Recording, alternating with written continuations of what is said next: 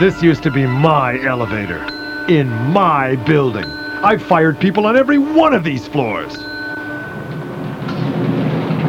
Sergio! George, I mean, Giorgio.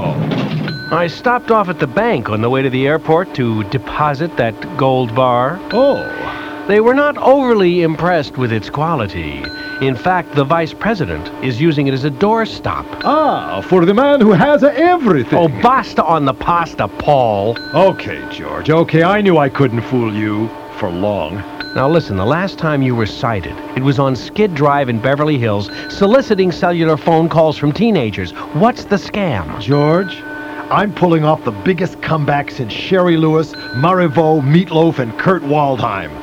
And I'm going to do it as Sergio Violante in the mailroom. The mailroom? That's a dead end. It's in the basement. It's it's ethnically diverse. The perfect place to bury Alex Fem. Want to help? barrier? Have you forgotten, buddy? I still love her. What's in it for me? More money in a day than Barry the Killer Diller makes in six months from his shopping channel. QVC? QED. Look, George, I know how you feel about Alex Fem. She's beautiful, she's powerful, and she's been your mistress for almost a year now. Yeah. Anytime now, I could be walking down that aisle towards that judge in a super pricey palimony suit. So, Pally, what do you say? Ah, Mr. Violante. Miss Fem said to start you over there with Mohammed, washing off cancelled stamps for recycling. Oh, wait a minute, wait a minute. Oh, is this something's the matter, George? No, Sergio. Let me introduce you to your new boss, Singha Long. Ah, welcome, you are welcome. Pleased to meet your frequency. Power, starring Philip Proctor, Peter Bergman, and Melinda Peterson. Written by Philip Proctor and Peter Bergman, and produced by Ted Bonnitt. Un, two, trois.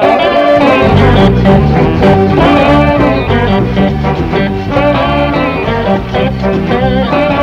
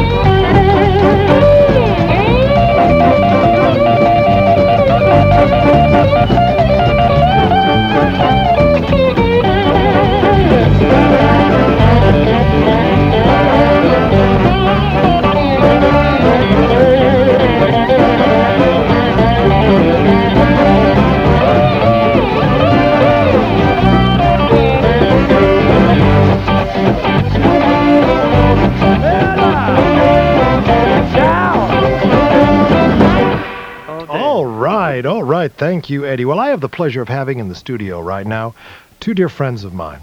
Paul Krassner, who has been with you and kept you laughing and kept you thinking for yai these many three or four decades. And he has come out with a new book, uh, Confessions of a Raving, Unconfined Lunatic, or Misadventures in the uh, Counterculture, which is available on Simon & Schuster. Hi, Paul. Hello, hello. And Paul and I have done radio before. We'll get into that. And also with us, Mike Bowles, who was uh, head of new media at Hughes Electronics, but he's leaving L.A. and going up into Silicon Valley, where he's going to be the head head CEO, the chief um, evading officer of a startup digital communication company. Hi, Mike. Nice, nice to have you here. Mike and I meet at the Pirates uh, Coffee Roaster over a Jubilate often and discuss the world. So, Paul, starting with you, uh, now you're an author, right? Now, what's, what does it feel like to have entered the world of authorship? Has it changed your life at all? Well, you know, I mean, that's an autobiography, so I knew what I was writing about. Are you sure? You're but I- sure? but I'm working on a novel now, and it's, you have to make stuff up. Yeah, isn't that something? Plot, characters, it's a whole different trip. Well, one of the things we're going to be talking about now is revolution. You've obviously been involved in what we called the revolution of the 60s. You were in the, the trial of the Chicago. Is it eight now, or because of inflation has it become the Chicago Nine? I can't remember if they've if they've doped that I think up. it's become the Indianapolis 500. The Indianapolis 500. Everybody's available now, and and Mike has written a paper, a very interesting paper, comparing the French Revolution with the digital revolution, and uh, we're going to be talking about. Uh, we're going to be talking about some of the similarities between the two. Mike, whatever got you thinking about an idea like that? The um, it occurred to me that there are that society is kind of spinning apart now, and um, I'd been reading some things at the time about the uh, about the French Revolution and uh, the Enlightenment. It, it struck me that there were some parallels between the two. Yeah, there really was. That was a time of amazing change, and I don't know if people are Yeah. aware of it. Maybe it's because we're living on that great river that runs through our culture, culture denial. But uh, people aren't really coming to terms with it. Are you feeling the effects of the info revolution, Paul? Uh, well, I think of myself as a rest stop on the information superhighway. um, it's all, you know, it, I mean, with 500 channels coming, uh, there'll be like the all golf channel, there'll be the all violence channel, there'll be the all Prozac channel. Yeah.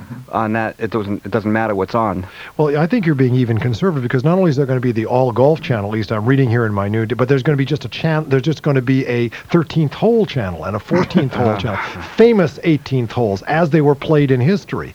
Anything that can be taped is going to be available on the Amish shopping channel. I bought some fine buggy whips. I mean, I really I appreciate the fact that I can pick up anything. Well, t- Yeah. tell me. Uh, you're in communications, uh, Yeah. Mike. You're seriously into it. Do you really think that the future of America is going to be seeing people becoming like multi-channeled couch potatoes? Are we going to have that much choice? Yeah, I think the more significant thing is this internet that you're using, though. I mean, I think the the fact that people can uh, uh, pick their own groups of friends, even though they're not all in the same town, and uh, and uh, communicate with them, and uh, you know, develop their own kind of uh, private social contexts inside this inside this larger network. I think that's I think that's a big deal. You know, it may have another effect. Paul and I did a show called Comandante Baldy and Thunderheart in 19. Check me on this, Ron. Was it 1980? What? During the Iran-Contra hearings during the Iran Contra hearings. Hard to see again. I can't even put a date on it now. And uh, we made dreadful fun of what was going on, and we used radio. It was public radio in order to Yeah. expose. And but there were only so many radio channels available. Viz Yeah. the fact that we had to use the very good will of a good public radio station in Los Angeles to get ourselves on the air. But with the internet, Paul, um, you know, you're going to Yeah. be able to spread your, you know, your brand of of, uh, of humor everywhere. Um, yeah, the difference is that um, in in the kind of communes they had in the '60s, you know, there were people that did a lot of hugging and passing stuff around. Uh, I saw a guy who finally is on the internet, and he smiled. He was so happy. He said, "At last, I found my extended family." it's true, isn't it? Like a tribe, Mike? Yeah, in a sense? absolutely, absolutely. A, a collection of uh, of fairly tightly knit tribes that that you know sort of have rules for interacting with one another, but but inside inside the tribe, real tight, you know, real tight and But it is free. I mean, it's it, Yeah. it, people always used to be afraid of the concept of anarchy. Anarchy was some guy with a long Yeah. beard with this bomb that was lit, throwing it into a crowd Yeah. of helpless uh, bourgeois. Yeah. And yet, the internet is true anarchy. People are treated as individuals. You take responsibility for yourself, and there's no overriding system that tells you what to do. You know, there's another parallel there with the uh, the French Revolution. At the at the time when uh, people were first contemplating democracy, they were real afraid to let go of monarchy. I mean, th- that way, um, with a monarchy, everybody. Uh, you know, it was real structured and real orderly, and you didn't have to worry about decision-making process. There were a lot of people that worried about anarchy as a result of the introduction of democracy, and I see this being kind of similar. Do you think now, with the with the death of uh, Jackie K or Jackie OK, and with with Nixon, Jackie, pa- Jackie Ko. yeah, and with Nixon passing along, that we've seen the end of monarchy, Paul? That we're in that Um, same position? Well, n- no, I mean, y- you know, there'll be other Kurt Cobains, that will come and go. which right? is a form of monarchy, you know, for younger Yeah. people. Yes, it is. Yes, it is. And and the interesting thing is that with the spreading of media culture, you can become a Kurt Cobain. You can become a media star with a much smaller Yeah, niche. yeah. You can actually make your mo- you can make money in the in the music business today, not like when the Firesign was raging back in '68 and '69, as a semi-sub industrial pop group, as a you know as a re- as a non-conforming short hair reggae group. Oh yeah, but it, you know, it, it, it doesn't make any difference because it's so fleeting. I got my message in this uh, when I was in New York, and I was on the Conan O'Brien show uh, for my book tour, and I had to do a reading downtown. So NBC provided a limo to take me downtown, and there was a little group of people out there waiting for a celebrity because they saw a limo outside of NBC. So I, I got out, and this woman asked me if I would pose for a picture with her. So I put my arm around her because a, cam- a camera gives you permission to do that to a stranger. And true. Uh, And uh, this guy comes walking along, and he sees me having my picture taken with this woman in front of NBC and a limo. So he asks her for her autograph, and I'm going away in, in my limo watching him because she's signing us. Marge Briscoe, Yeah. my first, yeah. Thank So- you very yeah, much. so it has nothing to do with reality. It's all somebody's idea of what your image might be.